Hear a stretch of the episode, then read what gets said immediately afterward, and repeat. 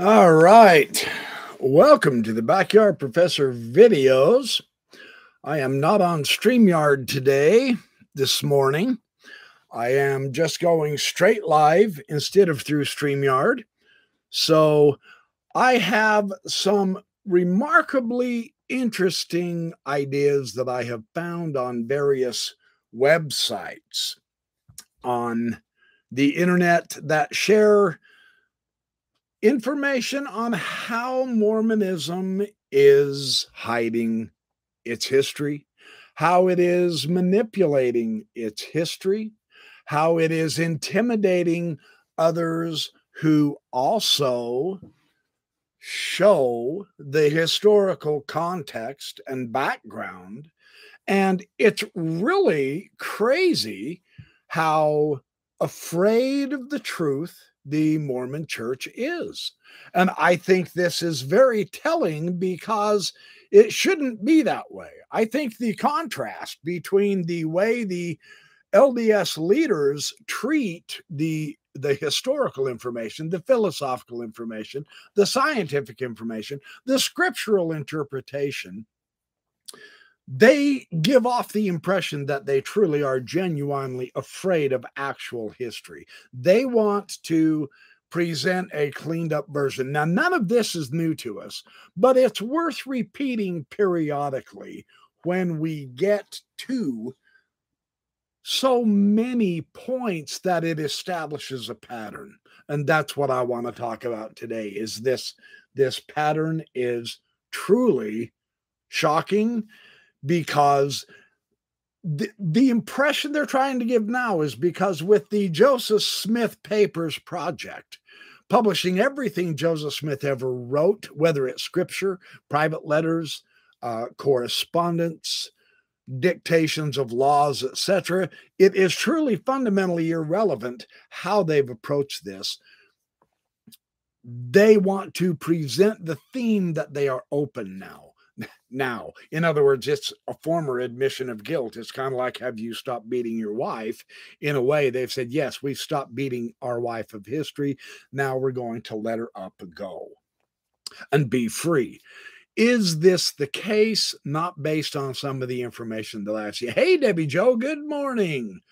Oh, thank you. I appreciate that. Yeah, I put up a, a video where we travel through several mountain ranges, and I shared some of my thoughts on that. It's just a 15 minute clip.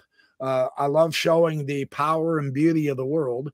It's a refreshing thing. So thank you, Debbie Joe. I appreciate you uh, watching that. So this this theme that we want to get to the truth no matter what that also can be a double edged sword because the truth is really never, especially historical truth, it's really never what we think it's supposed to be. And of course, the church leaders have fallen into this. Now, a comparison contrast for me personally, now, this last several weeks, I have been watching numerous YouTube videos of a gentleman named John Lennox. He's a mathematician out of Oxford. He was there for 45 years or so, and he's recently retired. He's also a Christian apologist. His bold, straight out, open approach where he encourages everyone. It doesn't matter who you are, it doesn't matter which church congregation you belong to. He encourages the study of the science, the study of the arch enemy of Christianity, evolution and chemistry and physics and cosmology and he studies the scripture he encourages he encourages an openness with the various christian congregations where the ministers allow scientists to come up and present their science where chemists are allowed to come up and philosophers etc nothing is uh, ordained through a specific tight, narrow channel of only church approved literature or discussion. He says, What we need is not a hiding, but an openness. Uh, I believe the leaders of Salt Lake City could take a serious lesson in that, sincerely. Hey, Monkey King 1 or 11, thank you. Oh, that's interesting. They've rather than give just the negative documents that you know the opposition wants, dump everything and make them sort through it with the open the openness of the Joseph Smith papers. Yeah, it's kind of like a disclosure in lawsuit. This is correct too. Yeah, just dump it all out there. And 90% of the people, number one, they won't be able to afford it because they really are sumptuous volumes. Uh, full color texts. I've got several of them here full and, and down here full color texts uh, photographs um, very expensive large uh, serious scholarly apparatus in each one of them uh, historians scouring them yes it's a team of like 15 or 20 of them uh, all together doing all the spell checking etc and they're like 100 to 150 bucks a piece so they're probably feeling safe that they can do that at this point until people begin to sort through them and find the issues uh, that are so problematical with Joseph Smith. And of course, uh, the church stamps its weighty hand of censorship and disapproval on any historian who digs that deep and then turns around and wants to share it.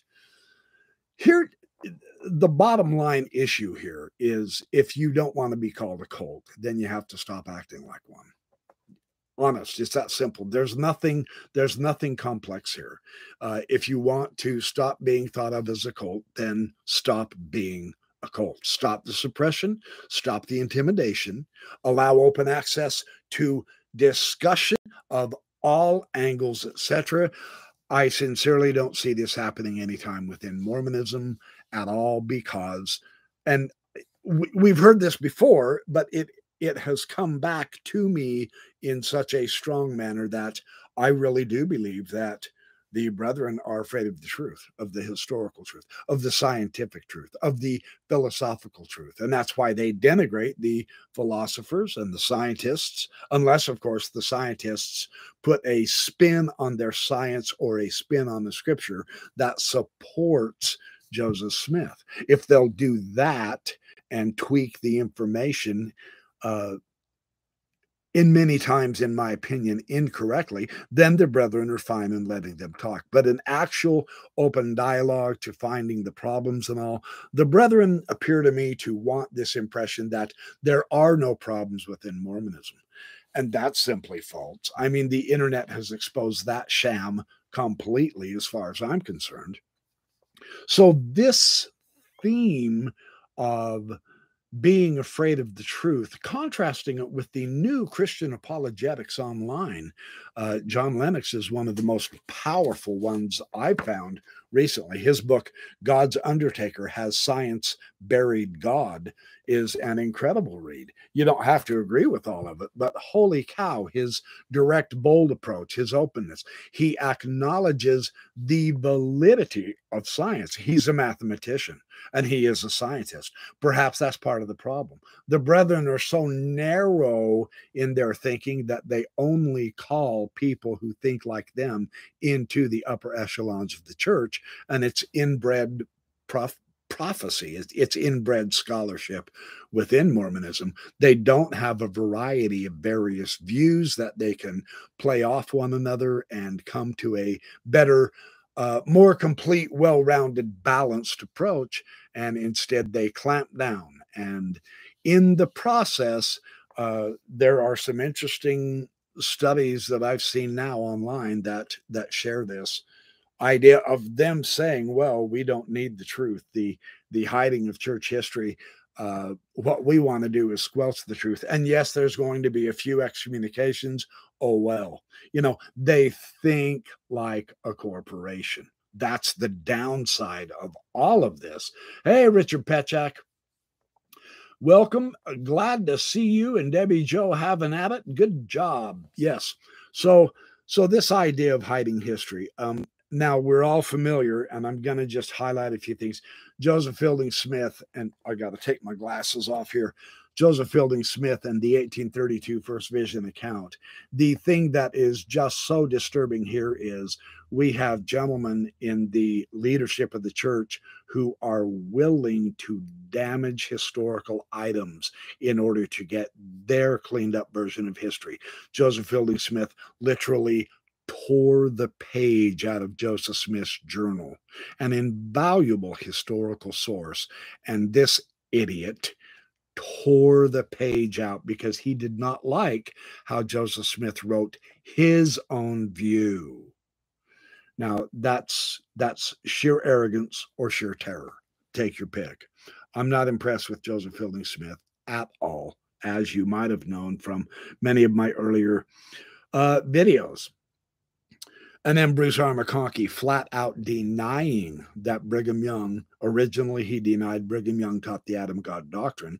And then secretly behind closed doors with the historians, he said, well, yes, he acknowledged, yes, President Young did teach that Adam was the father of our spirits and all related things that the cultists ascribed to him. See, it, this isn't scholarship. This is just name calling and intimidation. Continuing in the private correspondence, he said, I think you can give me credit for having a knowledge of the quotations from Brigham Young relative to Adam. Oh, well, I'll give you credit for suppressing the information and lying about it because that's all the credit you get, because that's what McConkie did. I'm not impressed with his so called scholarship. It was intended to hide the truth not present the truth. So, yeah, I'm not impressed at all with McConkie. Now, uh, Boyd Kirtland actually was fascinated why all of a sudden uh, Spencer W. Kimball and Bruce R. McConkie. I remember this era. I did not know this background information, but they began to denounce in the strongest possible terms the Adam God doctrine, almost as it was out of the blue. And Boyd Kirkland actually got a hold of him, and he was trying to figure out why Mark E. Petersen and McConkie and Kimball were so vehement in denouncing the Adam God doctrine. And uh, in the 1976 General Conference, President Kimball denounced it and said, We warn you against the dissemination of doctrines which are not according to the scriptures and are allegedly taught uh, by some general authorities in the past generation. Such is an instance of the Adam God theory. Well, this got Kirkland wondering, well, what what is going on here? How come how come this weird emphasis all of a sudden? And here is what he was told. He, he wrote to the first presidency and asked them point blank, what's going on here? How come all of a sudden this is relevant and needful? And I felt this dilemma was simply the result of a misunderstanding or a lack of information on the part of the brethren. Later, I met with an informal committee answering to Mark E. Petersen, who had been set up to help members confronting confronted with issues raised by fundamentalist Mormons, the Adam God doctrine being one of the chief of these, the net result of my meetings with these people began to make me realize that Brother Petersen wasn't acting out of ignorance of the fact regarding the Adam God doctrine. He was doing something else entirely. So he was still curious and he suspected his letter did not reach the first presidency and he met with Michael Watson, the secretary of the first presidency. He was surprisingly candid with me, he says, revealing that my letter had been forwarded to E. Petersen to the first presidency with his recommendations as to how to respond to me. And so he he did get in. He informed them that the issues I had raised were real that Brigham Young had indeed taught these things, but that they could not acknowledge this lest I would trap them. Very interesting wording here. Trap them into saying this, therefore, meant Brigham Young was a false prophet. He therefore recommended that I be given a very circuitous response, evading the issue, which he volunteered to write. I asked Brother Watson, as well as members of the committee I'd previously met with, how this approach would help people like me who actually know better, however. Wasn't there concern that some may be dismayed and disillusioned by their church leaders' lack of candor? Indeed, they finally figured that out in our internet days, haven't they? This was in the 1980s. Their response was very similar to Elder Hinckley's, to President Hinckley's statement mentioned earlier about losing a few through excommunications they said, in essence, if a few people lose their testimonies over this, so be it. It's better than letting the true facts be known and dealing with the probable wider negative consequences to the mission of the church. And that's a quote. That's a flippin' quote, you guys. I'm going to read this again. If a few people lose their testimonies over this issue of the Adam God and Brigham Young teaching it and he's a false prophet, so be it. It's better than letting the true facts be known and dealing with the probable wider negative consequences to the mission of the church. They're not after the truth, you guys. They're not interested in the truth. They have an agenda what they call a mission in order to spiritualize their lying agenda. I have no other way to describe this. I really don't. I'm trying to be charitable here, and it's literally, truly close to impossible. So this is brutal. So what happens here? Oh, of course, Lucy Mack Smith's biographical sketches of Joseph Smith, Brigham Young, of course, wanted those destroyed because they didn't match with his agenda. He did not like the idea of the family of Joseph Smith being the successors, so he did everything he could to destroy that in order that he might acquire power. Well, from my point of view, at this point in time, I find that worse than him teaching a false doctrine. And yet, this is what happens. So, it's very uh, very disappointing it's very discouraging for those who are just discovering these issues in these facts and they're wondering my gosh what kind of men are running this church what kind of church is this that suppresses the historical truth in order to present a false philosophy of man that the truth is always so beautiful and harmonious etc see that's one of the big issues dan vogel raises in our Sunday night discussions, which incidentally, he will be here tonight, six o'clock. You don't want to miss that. We're talking about the faculty of a brack, another subject that the brethren have always hated the magic worldview of Joseph Smith. We have crystal clear historical evidence that that was indeed the case. Dan Vogel and I will be discovering that tonight, or discussing it, I should say.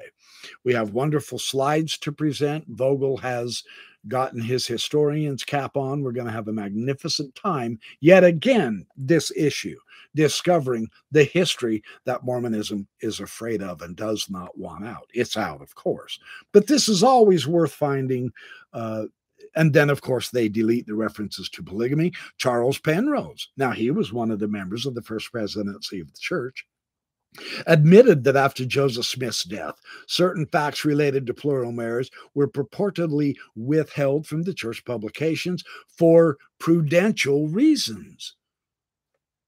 Whose prudential reasons? The church leadership, of course. Yes. They want to lie and disobey the laws of the land and live polygamy. Well, we can't let that out, can we? even though it was the celestial law.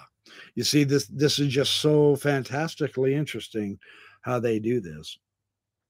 Now, although dishonesty about contemporary polygamy is not the same as covering up history, he admitted modified documents were intended to preserve history, but it's not a true history. It's a modified document. It's a lie solidified into text, and nobody's going to know the background unless he confesses, and he did. So this is this is an ongoing pattern. This is what I noticed. This this ongoing pattern of fundamental dishonesty with history because they don't like it. And they do everything they can to convince us that they are the restored truth. Yet they really don't like their own truth so they modify it, change it, throw former prophets under the bus for teaching false doctrines.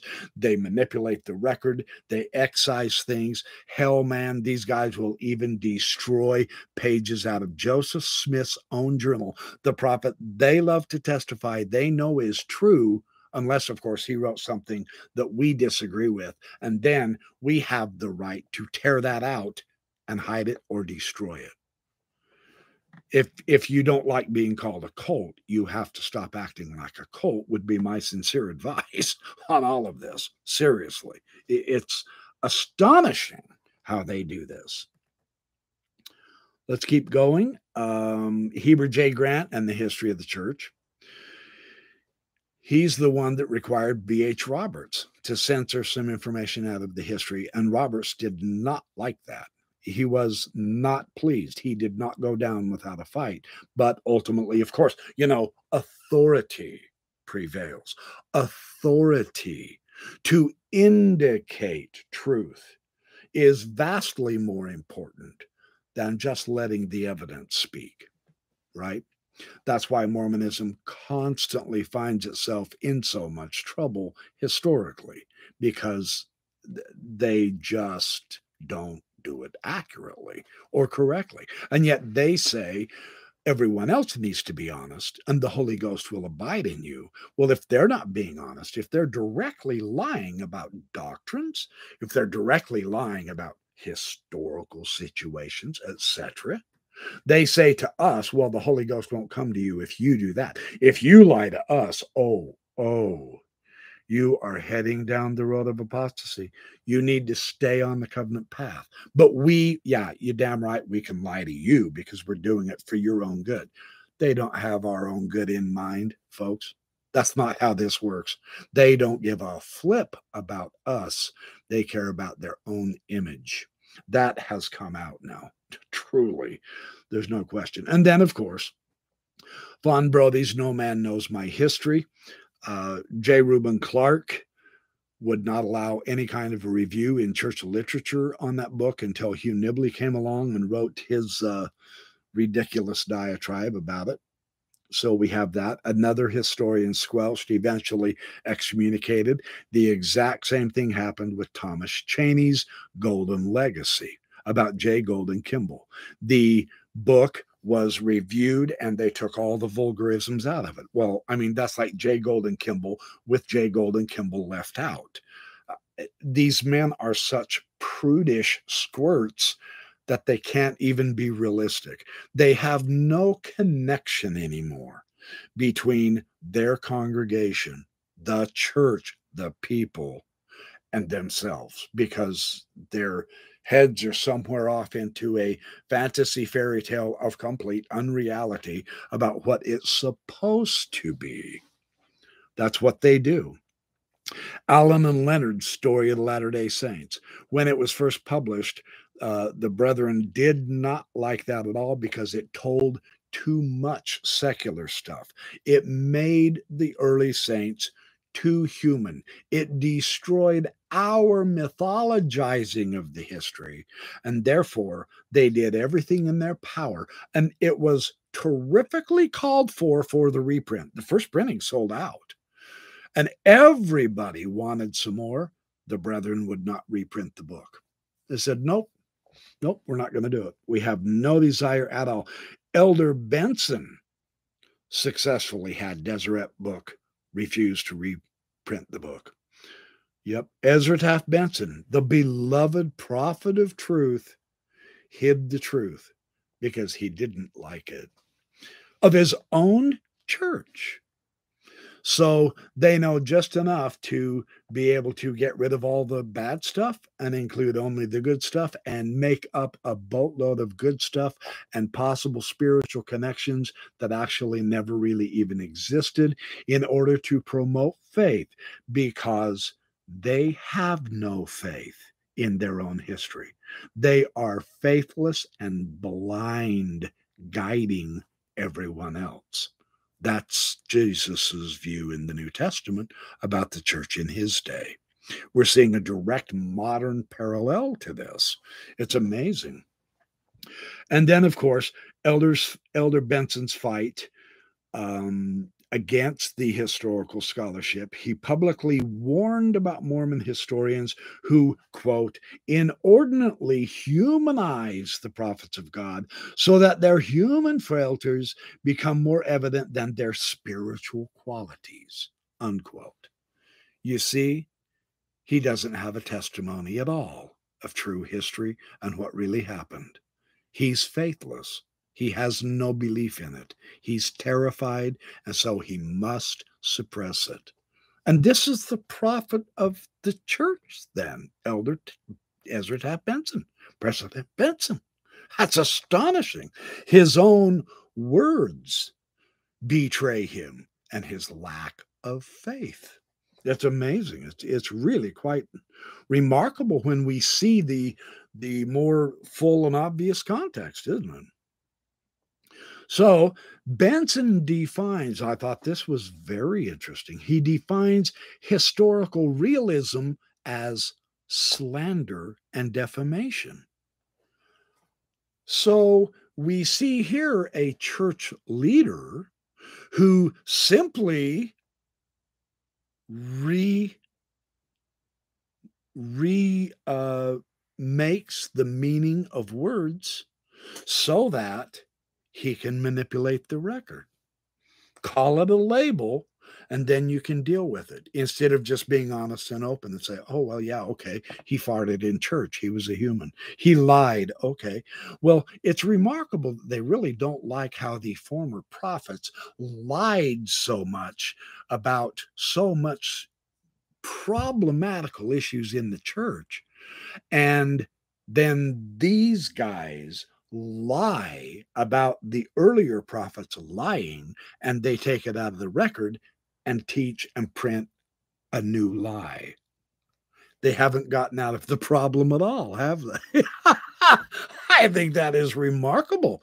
It's scary if you're a faithful Mormon because these guys want you to stay on the covenant path of accepting our lies and our manipulation. And then the Holy Ghost will testify to you that our lies and manipulations of the record are the truth.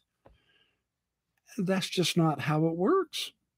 Sorry to inform the uh, faithful Mormons who watch this, but that's not how it works. it's astounding. Hey, Golden Thrasher, welcome. Hey, Karen Cross, good to see you. Patty Cake, how are you doing? Karen Cross is here. Ashada Nagila, welcome. So we have really sincerely serious problematical um, issues that have plagued the church from the very inception. It's this the reason this uh, the reason I want to bring this up this morning is because it is and has been an ongoing pattern. It is their method. And of course, they don't want you to know that. But we do know that because we're in a new age of communication. So the trustworthiness sags, obviously.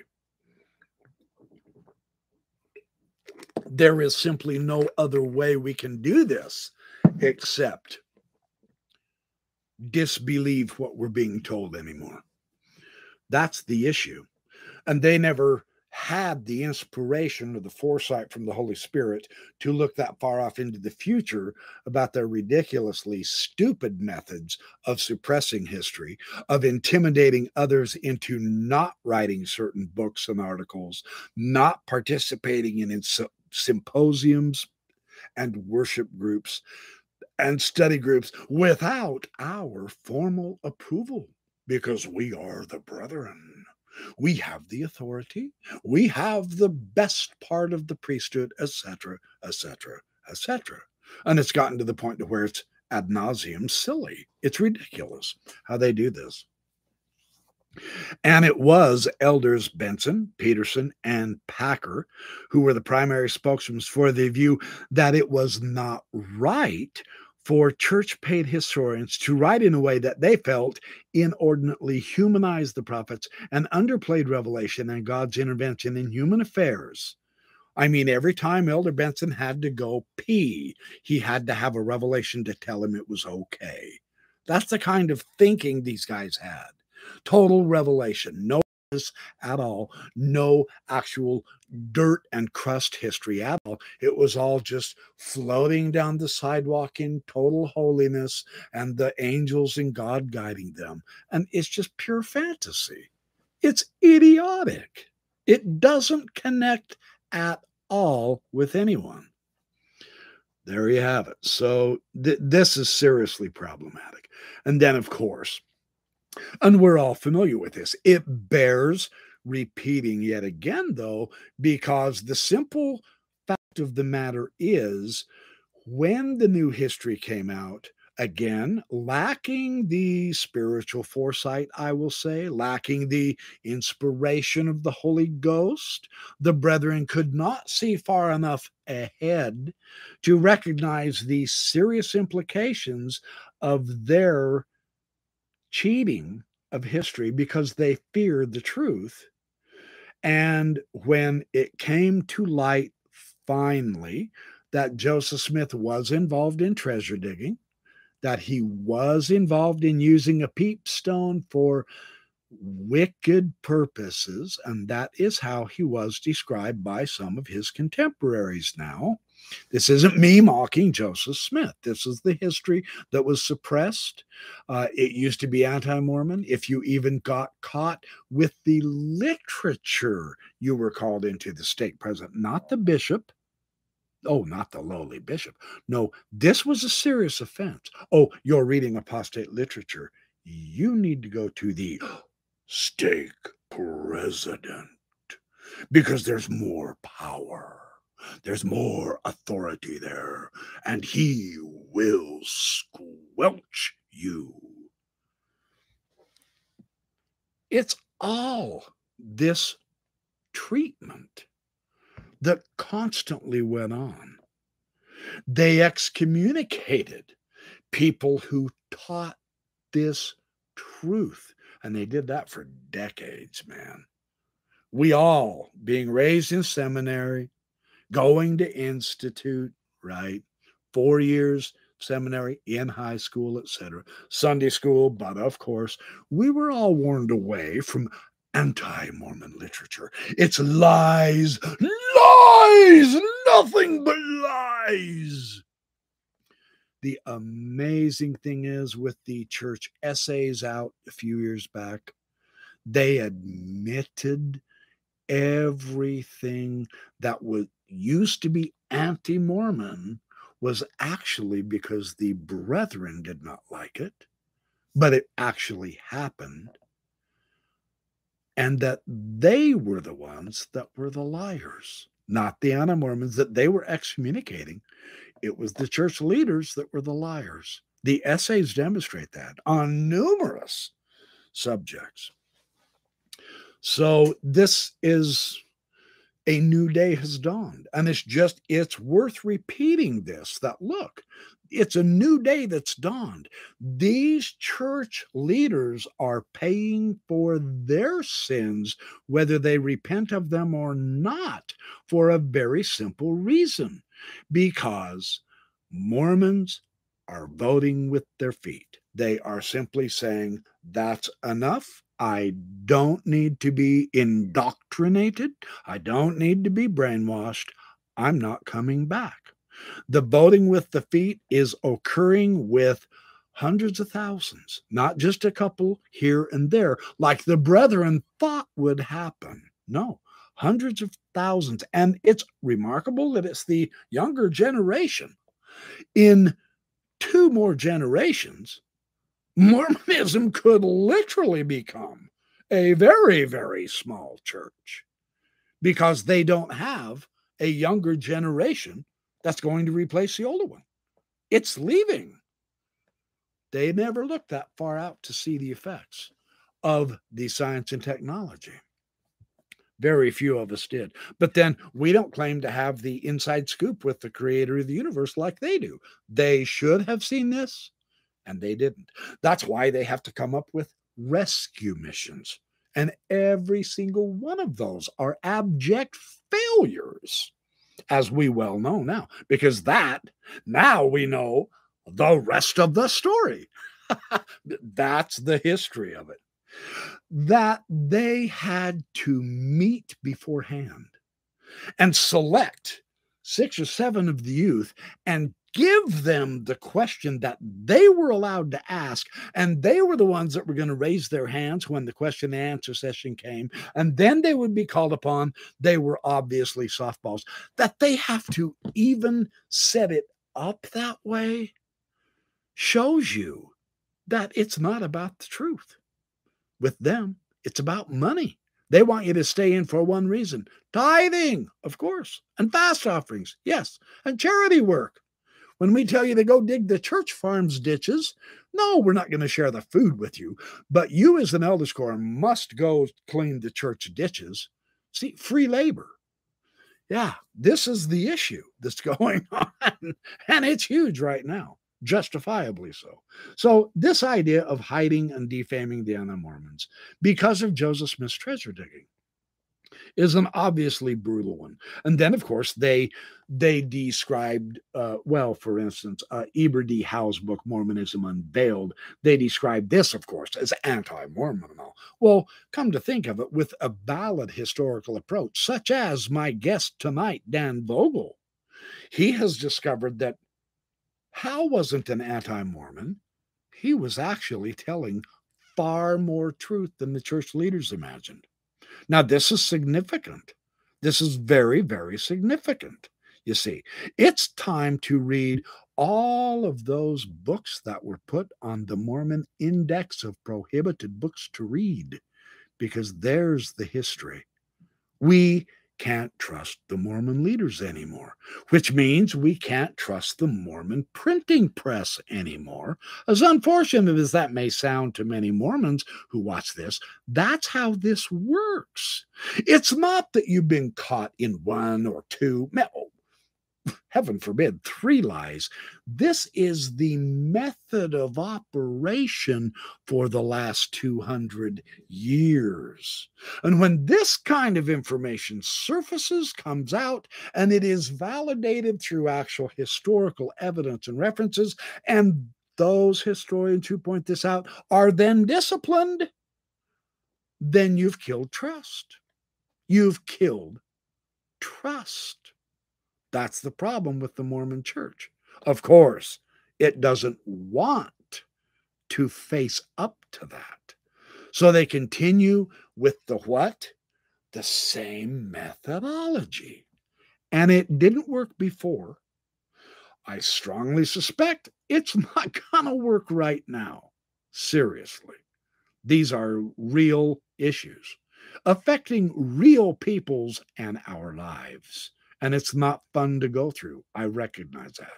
I've been there, done that. But the glorious news, which I seriously did not think would happen, is there's light at the end of the tunnel, man. True story. So let's go on. Oh, yeah. And then the Ensign article argues that the charges of laziness and occupational money digging were contradicted by the labors and activities of the family. No, they weren't. They really weren't. So th- this uh, this folk magic theme is a big one that it is uh, still alive. I would argue it has not gone away. Yes, I know D. Michael Quinn has unfortunately died. His material lives on and it is still affecting people. And then John Brooks, the Hermetic prophet, and we have Lance Owens on the Kabbalah, and uh, uh, another another guest that I will have on here within the next oh, few weeks anyway.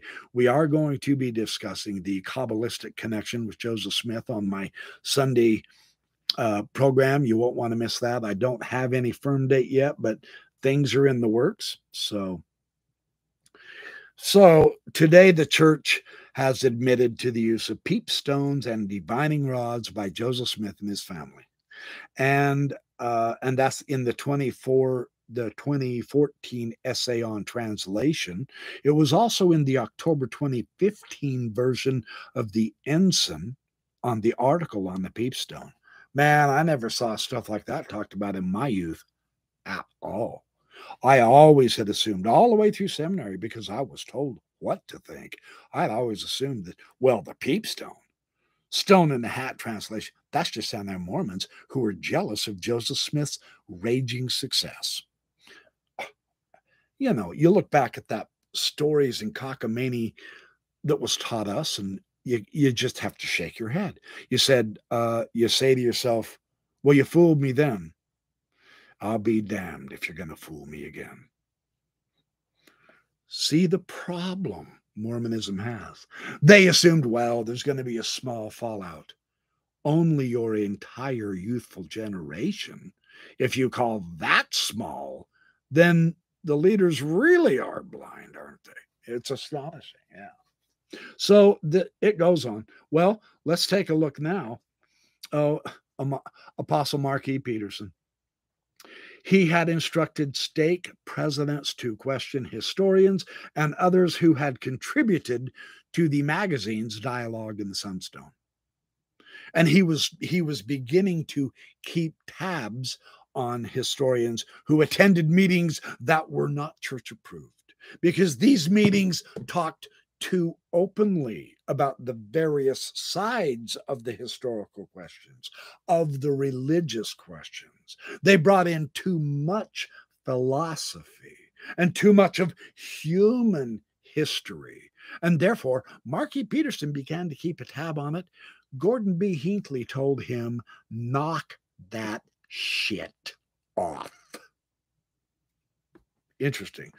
That was also the demise of the Farms apologetic group when they began to turn on other Mormons, John Dehlin, etc., who didn't think like them, the Heartlanders. Now, granted, the Heartlanders haven't convinced any of us either. That's not the issue.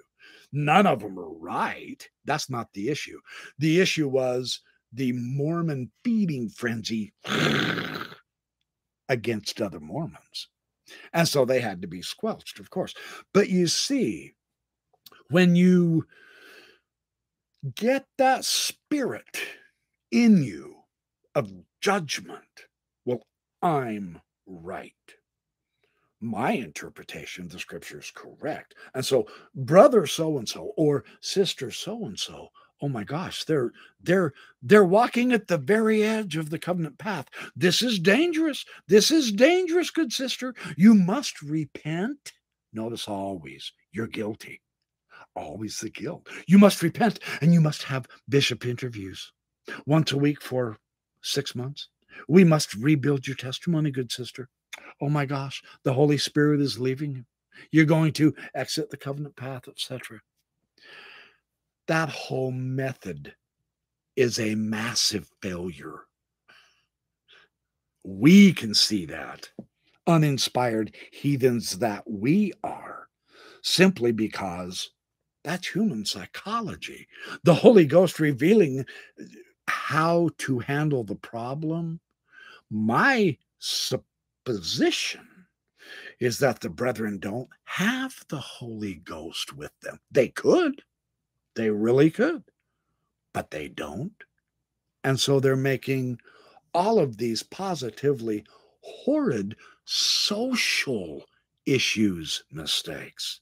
They're making all these positively lousy philosophical mistakes. They're making these impressively ridiculous scientific mistakes, etc.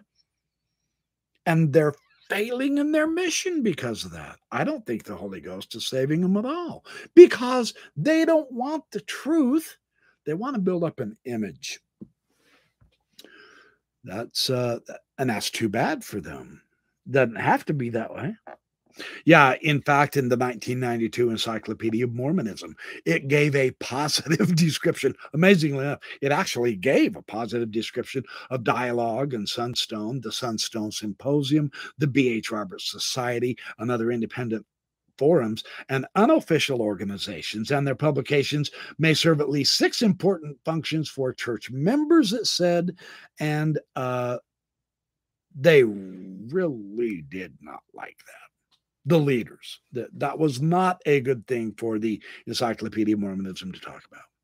Armand Mauss recorded that in his autobiography during the 1983 uh, Mormon Historical Association meetings, scholars were called in by their bishops or their state presidents to be told that their published work was a matter of concern to the brethren.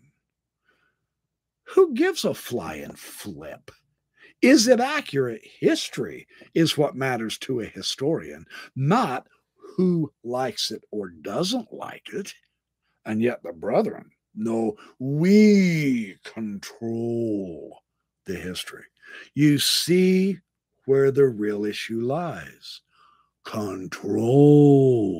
They want to control you and your thoughts, me and mine. They want to dominate what sees the light of day in print, social media, videos, movie productions, etc., because they are terrified of the truth. I have no other way to see this. I really don't. Their actions speak vastly louder than their words.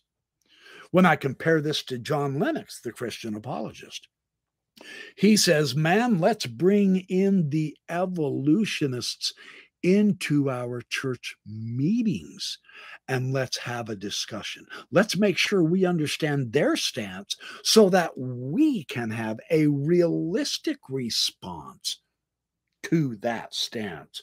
Now that's powerful.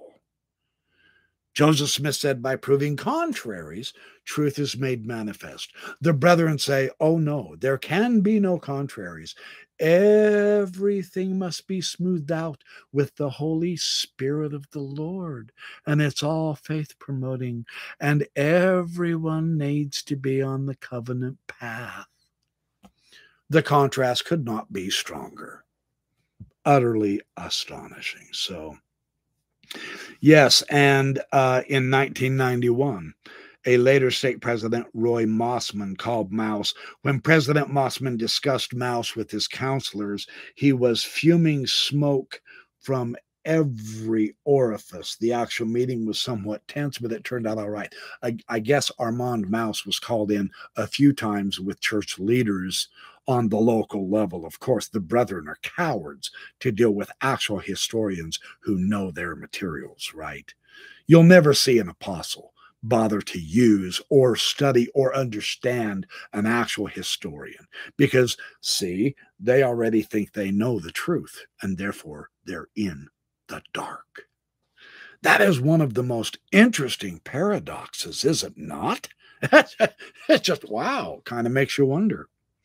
Well, 10 years later, again, the evidence that we have historically now is that this is an ongoing saga with the professional historians. Everything died down. 10 years later, 2002, Mauss was again summoned by his state president. The area president had told him, We need to discuss Mauss's comments at a Sunstone symposium. Why don't the brethren come to the Sunstone symposiums and publish in dialogue and interact with the saints and our concerns and our fears and our doubts? Is it because the brethren are terrified of being shown that they don't possess the truth? I honestly can't think of any other suggestion. Yet we find the Christian leaders and the Christian scientists and the Christian philosophers being welcomed into their churches and being allowed their voice and being allowed to give and take and understand and apply real knowledge of the world, of the cosmos, of the scripture into their souls, truth from all sides not just approved church literature like in Mormonism. I, again, I say the contrast is gigantic here. It's absolutely astonishing. Hey, Tim Rathbone, good to see you, my friend. Yes, Warsaw Uprising, good to see you. The audacity of it. Thank you for showing up. Good to see you again, also. Obadiah Bumbly, good to see you, my friend. So, going through all of this, utterly fascinating church historical suppression of knowledge. Uh, you know, a man is saved no faster than he gains knowledge. Today's Mormons say, "Oh, a man is no is a man is saved no faster than just reading church approved literature." You see the change, the loss of Joseph Smith's vision in modern Mormonism, don't you? It, it's astonishing. It's amazing. So let's keep going. I want to keep going. In 1985, after Dialogue published my article, LDS Church Authority and New Plural Marriages, 1890 to 1904, three apostles gave orders to his state president to confiscate my temple recommend. Why can't they get together at the symposia and sit down in comfortable chairs with the historian in front of the audience and talk things through? It's done on YouTube all the time. It's amazing that these guys refuse to have actual communication, actual, just friendly banter and talk. Why? Because they want you to worship them in their own self professed chosen holiness right here, right now on this earth, not after they become Elohim. They want it now. Now, that appears to be quite cynical. That's because it's very cynical, because their actions suggest my conclusion. I can't get away from that. It's so fascinating how this works, you see. They don't like my conclusion. I don't change what I'm saying. You change the hell what you're doing. That's how this works. Right? Very remarkable. So let's go on. And of course, Boyd K. Packer prefers the sanitized version of history. Yes, we're all aware of that. And he objected, Boyd K. when Dean C. Jessee wrote his book, The Letters of Brigham Young to His Sons, Boyd K. Packer said, I object to including that Brigham Young sold tobacco. How dare you do that? Well, how dare Brigham Young sell tobacco? Uh, because it was an actual physical common necessity, Boyd. It's called history, Boyd. wow, such a narrow minded, self righteous bigot. And Boyd, K. Packer got his way. Isn't that amazing? Is it any wonder we don't trust you, Mormon church, to no wonder we don't buy your stupid history. We already know what you think. We want the truth. So we'll go elsewhere now. Yeah. The essays gave them away again. Well, okay. So yeah, and then the 1981 landmark talk of of uh, Boyd K. Packer. The mantle is far, far, far, far, far, far greater than your piddly intellect. Well, it was for Boyd's, that's for sure. However, the rest of us enjoy having our God given intellect and using it. Boyd wanted to shelve it. That's his problem. The trouble is, he was in the leadership of the church, so he convinced the old little gray haired and silver haired ladies of Parowan to obey him. Yeah, amazing stuff. There is a temptation for the writer or the teacher of church history to want to tell everything. Yeah, the truth really does suck. Let's select just a small part and then get a testimony of that.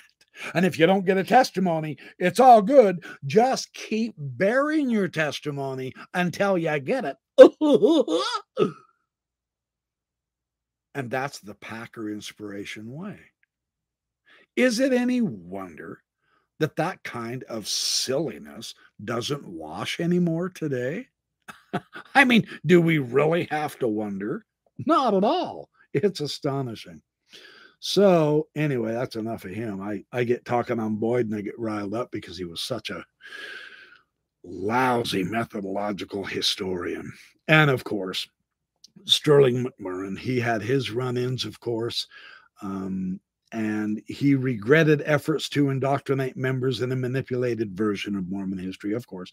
He believed it would be wiser for LDS officials to detach their religion, religion from such close association with its controversial past, etc. Um, that was how he was supposed to say things. In June of 1984, headquarters instructed bishops in Utah, the entire state of Idaho, and the entire state of Arizona not to allow discussions in Relief Society or in any church meetings of Linda King Newell's and Valeen Tippetts Avery's Mormon Enigma, Emma Hale Smith. They squelched it on the local level. You can't even mention it, let alone talk about it. Again, if you enjoy liberty, if you enjoy your rights to free speech, those won't be honored within the Mormon Iron Curtain. You will be suppressed, squelched, and controlled. Now, if you're good with that, marvelous, go to church. As for me my house, we will not tolerate that kind of heinous, limiting slavery of our minds. Not here, not now, not ever again. That's how this works. See, we have woken up. So that's how it is. So anyway, and yeah, and they they tell about their nightmare with uh they wouldn't even they wouldn't even let the authors go to church let alone talk about their book at all. Because of course the brethren don't know the history for one thing because they've suppressed it all. And number two they have no faith or love of truth. They're terrified of the truth. And so they constantly have to attack a historian go after a philosopher downplay a scientist and his findings nonstop. I mean, it must be totally exhausting to these doughheads in Salt Lake City to constantly have to fight off everybody who brings forth truth so that their falsehood can shine as a light on the hill of what falsehood looks like. That's how the rest of us see it, right? It's amazing. So let's keep going on. Uh, yeah, um, yeah, he, oh, this was 1986. The historical department announced it was necessary to sign a form first because Elder Packer said so, declaring the right of pre publication censorship by the brethren. Otherwise, the historians were not allowed to even get into the archives or publish anything. They had to sign a legal binding document that yes, we can excise whatever we want and whatever we don't like in your historical research. Now, what a way to build trust in the church with your own intelligent people, right? I mean, that just knocks you on your keister. It, it, it's jaw dropping and yet, that's our beloved Boyd. Oh, how we loved his spirit, didn't we? His spirit of falsehood and lying. It was so glorious. Of course, he made up for all those defects by talking in the small, sweet, still voice of the Spirit during General Conference, right? So much storytelling. And then, of course, they studied the or they censored these study groups after Lavina Fielding Anderson published in dialogue. They they did not want people talking about her materials, and yet they lacked the censorship of Paul H. Dunn, and that was an absolute nightmare public relations situation. Wow, that was brutal. And then Sisters in Spirit by Maureen Beecher and Lavina Fielding Anderson. They wouldn't even let that book in their doors. They constantly argued and yelled against it. And the brethren said, No one can study this book together.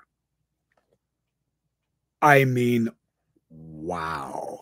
Not only are the women suppressed, when they write a book about how, in our suppression, to gain solidarity and sisterhood, the brethren don't even want that. They want the sisters to wash their feet, not each other's feet. The brethren want your worship and solidarity. They don't want you to be friends in church.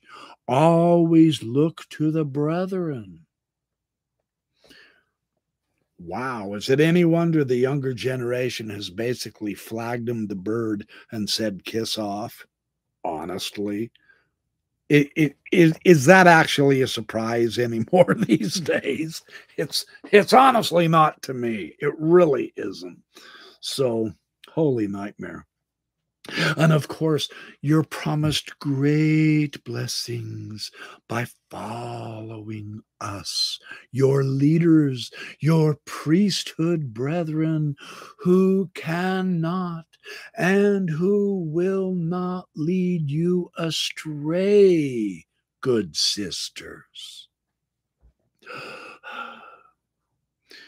It gets to be a real old routine, doesn't it? It really does. And then Elder Oaks changing history, even the history that he himself witnessed, because he liked it better told another way. You're going, oh, wow. That's staggering, man. Oh, I'm not going to get into that just right yet. And then the Mark Hofmann cover up, of course. The church was completely fooled.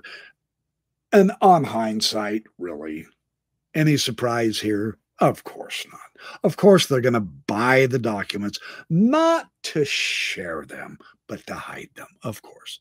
And who were the blithering idiots that said they were forgeries when this supports Joseph Smith the prophet? The anti Mormons, Gerald and Sandra Tanner. And they got it right and saved themselves millions of dollars by not purchasing these forgeries like Mormonism did. And then Elder Oaks turns around and acts like it was a victory for the church that they got the documents. Wow. that is staggering, man. Oh, that was one of the big that was one of the big shelf the shelf benders if not the breakers for me was that Mark Hofmann episode. Eh, that was brutal. Yep. Yeah, Oaks addressed the charge in 1987 that the church routinely covers up uh, documents. He does not address any of the controversies before 1986. Once Hofmann trial began, the church had to refrain from commenting in order to not unduly influence the trial. Uh, he did give a fascinating justification for withholding documents from the public. Are documents ever acquired by the church and then closed to the public? Of course. This is true of most large archives. The church historical department restricts access to certain materials. That's not what's being restricted, however. What's being restricted is our freedom to share and discuss and work through issues of historical interest. They even suppress that in the people, not just the written documents. Yeah, it gets ugly. So, anyway. Uh, and then Dallin Oaks and the Nauvoo Expositor. He describes how the event that focused anti Mormon hostilities led directly to the martyrdom was the action of Mayor Joseph Smith and the city council. And the issue here is the newly established opposition newspaper in Nauvoo, is what they destroyed. Mormon historians, including Elder B.H. Roberts, had conceded that this action was illegal. Yeah, and B.H. Roberts or Dallin Oaks, not just because of this issue, I will unhesitatingly take B.H. Roberts absolutely every time I'm given that choice without fail. Right? Yeah, we lost a good one when Roberts died. No one seemed to pick up his fabulous historian mantle. They squelched it. So, anyway, Oaks, of course, tried to make it seem like it wasn't illegal because he has to support Joe Smith, right? Yeah, so he'll tell us any kind of bullshit. And then, if, and then, how about Joseph's beer? how about this beer drinking episode? This was so fascinating. Uh, he says in June 1841, this is the 1st of June 1844, you guys.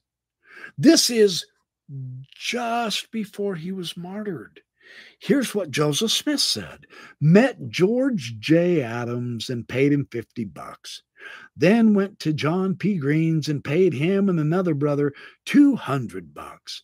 Drank a glass of beer at Moser's, called at William Clayton's while Dr. Richards and O.P. Rockwell called at the doctor's new house.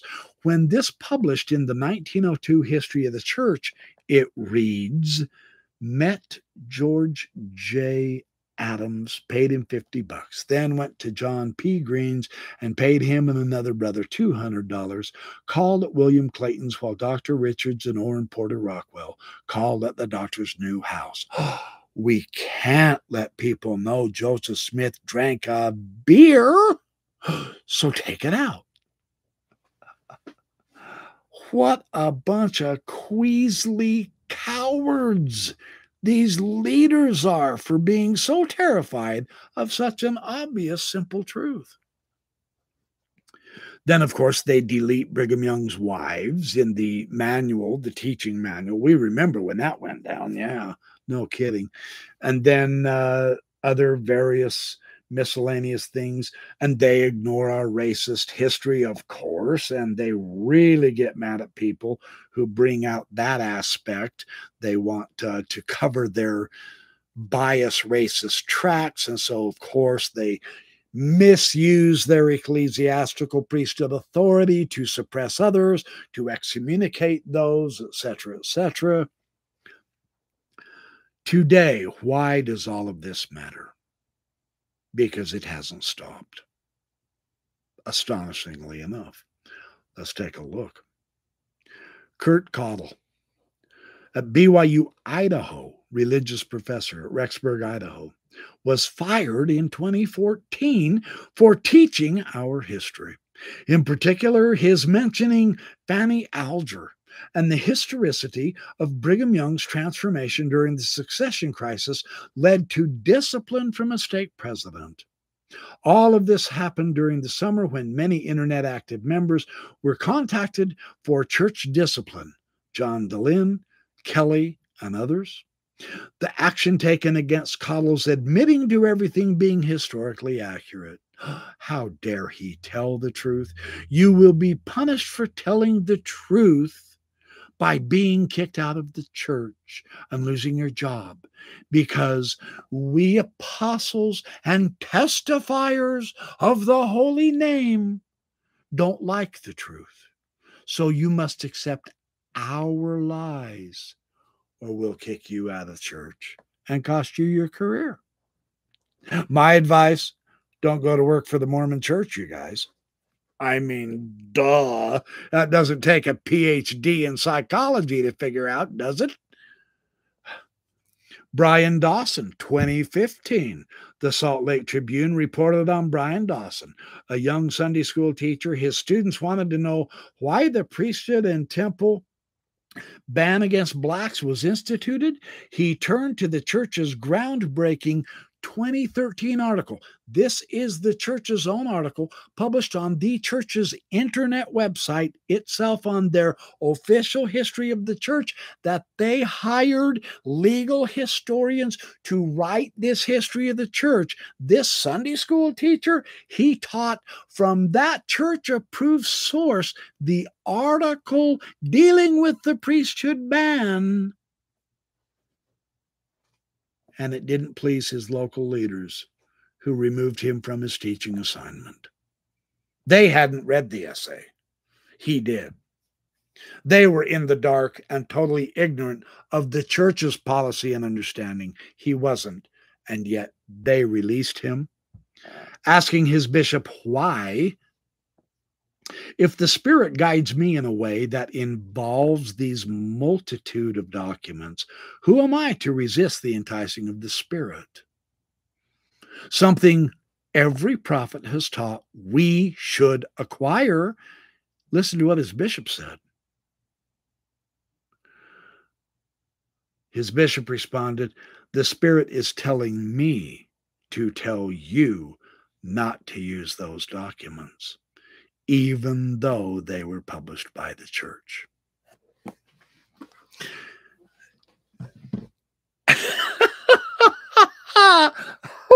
this brings up a whole can of worms, doesn't it? Holy nightmare Mormonism. So, anybody who wants to say anything can now go to the Holy Spirit told me to. That's how the Holy Spirit works. But you'll notice the trump card the leaders have. Well, I have a priesthood, higher authority calling. And so my priesthood tells me trumps your spirit tells you. My spirit is more truthful because I am the authority and yours isn't. Wow. like I said, folks, it's stupid stuff like this that helped me quit being an apologist for Mormonism. True story. I, I mean, wow. There's no anchor of truth here at all.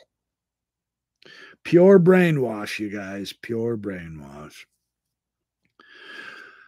And then August 16th, 1992, on Channel 4, I am ashamed, frankly, of a church that doesn't want to tell the truth. Who is this? Yeah, David Knowlton. I'm ashamed of institutional lying. Yeah, I'm so ashamed of it. I'll be damned if I'll defend it. Not happening in my house. Uh uh-uh. uh Nope. No way. That a committee exists within the church that keeps files on the activities of its members. Yeah, you see the lack of trust from the leadership to all the rest of everybody else. That will erode trust in the leadership. We're already seeing that, and it's going into the hundreds of thousands of people, not just a few here and there pocket apostates. No, it's getting right to the core. When you kill trust by not believing in the truth, you're finished. That's how it works. So, anyway, okay, so there is still a tendency to lie about the strengthening of the church members committee. They're still lying about it. And this was published in dialogue and on Wikipedia. Michael Purdy, a church spokesman, initially denied the existence of this committee until he was further pressed. Again, you see why there is and can be no trust. It's not us in our guilty, wicked sin wandering off the gospel covenant path. It is the deliberate lies of Mormon leaders until they are pressed, and then they're caught playing with their little factories, and then they admit it and confess. That's not how to build trust, folks. That's not how it works. I got bad news for you Mormons. So, anyway, that's enough of that. Boy.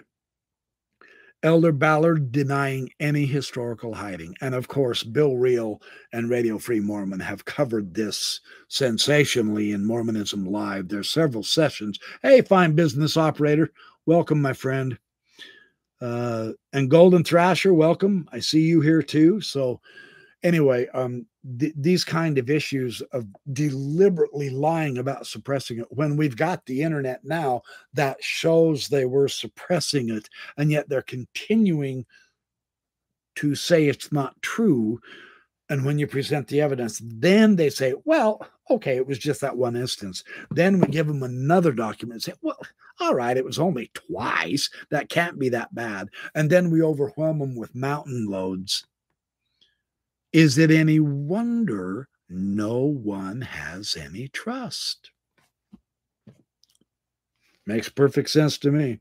Now, and and I want to get I'm going to skip some of this. Yeah, yeah, I'm ready to to move on to uh this is what's so interesting to me at this point in time.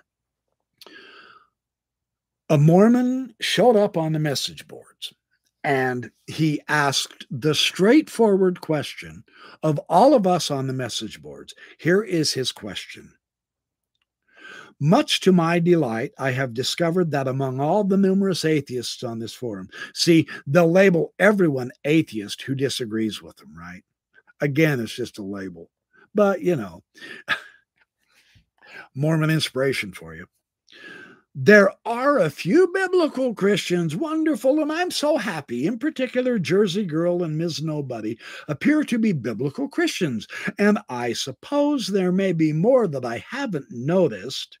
I'm not going to ignore any atheists who respond to this post. Oh, no, of course not. but I'm really addressing this post to those few biblical Christians. Here's my question why do you think that God hasn't chosen the leaders of the Church of Jesus Christ of Latter day Saints to speak for him? Okay. And several people responded. Rivendell said, because God is divinely hidden due to epistemic distance. Elder Bednar has asked recently what he thought of most Christian religions, and he said they are deceived. Boy, that's a hell of a way to build trust with everyone else, too, huh? These guys are clueless, man. And when pressed, about his own beliefs being deceived. He just said that you have to have faith. Okay. Let's go to another one. Here's another very interesting comment from Moksha. Now, Moksha, now interesting in, in the Sanskrit, that means liberated. You're liberated from the world of form and deceit and all that. So, but Moksha has a wicked sense of humor.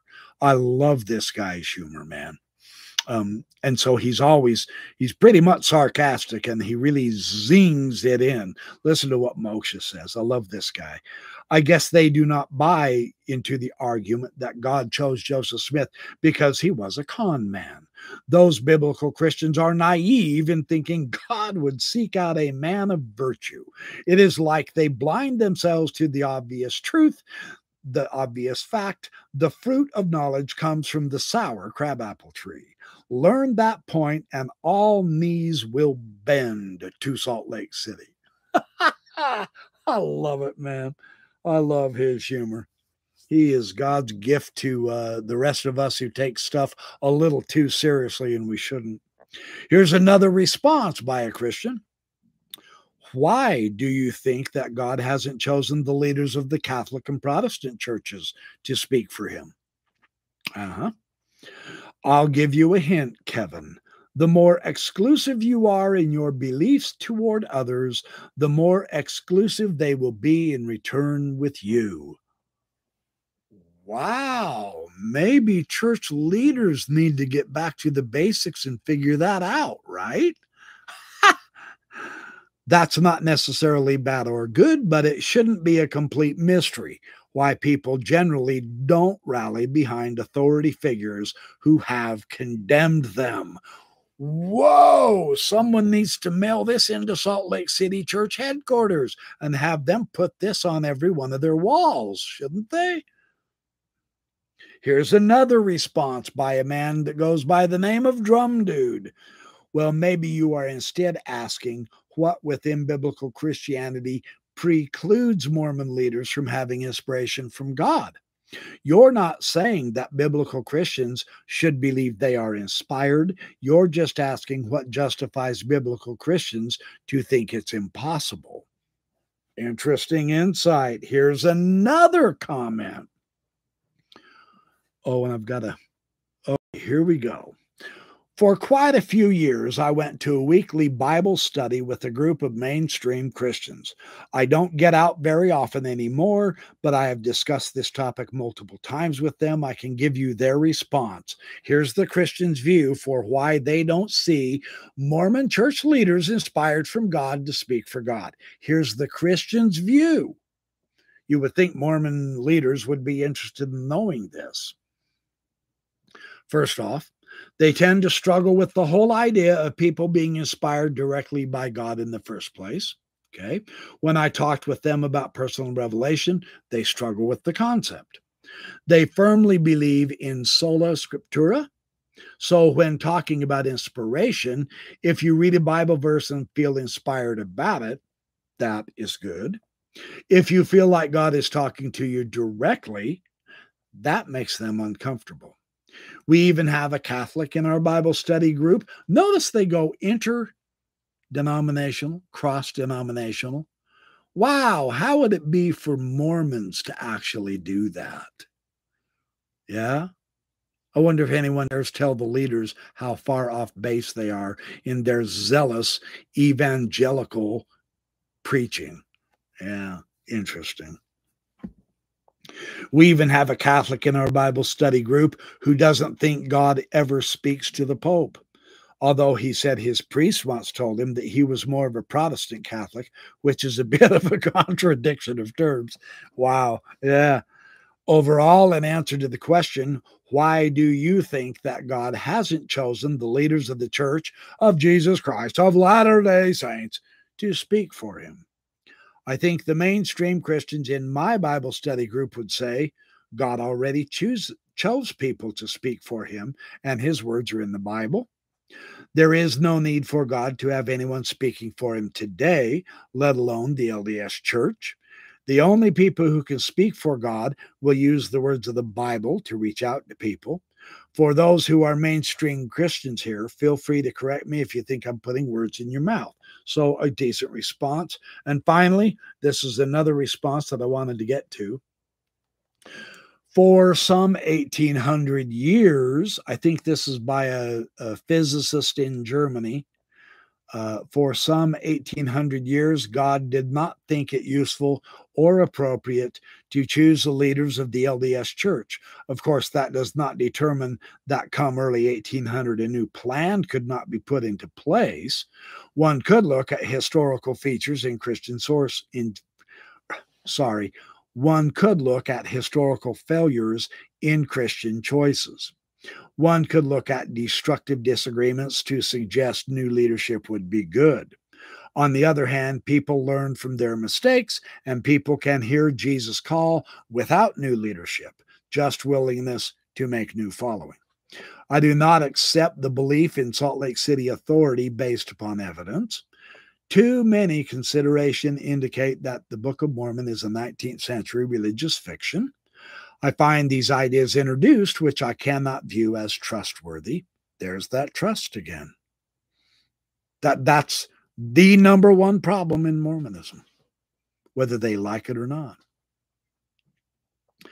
Polygamy being the first example, it is tied to doubtful ideas of endowment and becoming gods. The racial question is, to my mind, a good example why centralized authority has negative side effects. I am old enough to remember blacks and priesthood and the doctrine relationships to civil rights movement as something I had to struggle with. I do not think of the LDS church as all bad. I think that there are lots of people following hope in Jesus within the church. I do not see perfection anywhere, so I do not condemn Mormonism for what I think of as errors. May we all continue to learn. I might add that I see no reason to think that being LDS would block you from receiving inspiration from God. I just do not think it is a special inside track for that inspiration. So there are some really interesting responses in response to that question and this theme of our trust. This theme of tell the truth, let the consequence follow. So it's been a it's been a good review. Uh, it's been a good recap. Unfortunately for the church, we still see this deceiving pattern from Jesus. And if you can't trust Jesus, who can you trust? Now, I say that deliberately to be provocative. They claim they speak for Jesus. Well, if they're being deceptive, then that means Jesus is being deceptive. But even telling them that, I have my sincere doubts that that will change their methods. That's how far down the road of not being credible they have slipped. They drastically need to do something, but they have. They've made a hundred billion dollars. They're the largest landowner in America, etc. They've chosen another God.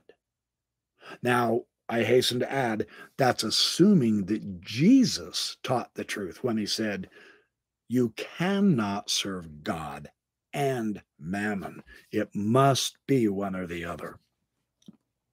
So, some tough times, I suspect, will continue for the Mormon church. I, I wish them the best. I sincerely do. But they have to realize that they too are in serious need of serious repentance and change of attitude and mind and mindset and psychology. I'm not calling them to that. I am simply showing how the effects of their method affect others because I see precious little evidence that they get it. so that is the podcast I wanted to do this morning. Uh, come come back Sunday night tonight with Dan Vogel. We will be talking about the faculty of the Abrac, magic and Mormonism again, and its tie with Freemasonry. Dan has been on several times, and he is a stellar, stellar uh, guest. I have a very good guest coming on next week. Our own Tim Rathbone.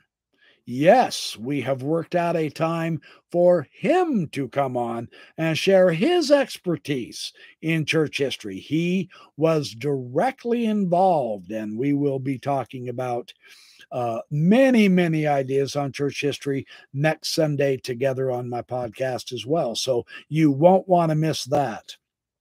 So, okay, thanks, you guys. Be good, do well, have fun, go have a great day for the rest of the day. I'm going to head out I'm done for now, and I will see you guys tonight, six o'clock. Be good. I love y'all. Thank you so much for participating. Thank you for all the likes. Have a great afternoon, or morning, or evening, depends on where you are in the world. See you tonight.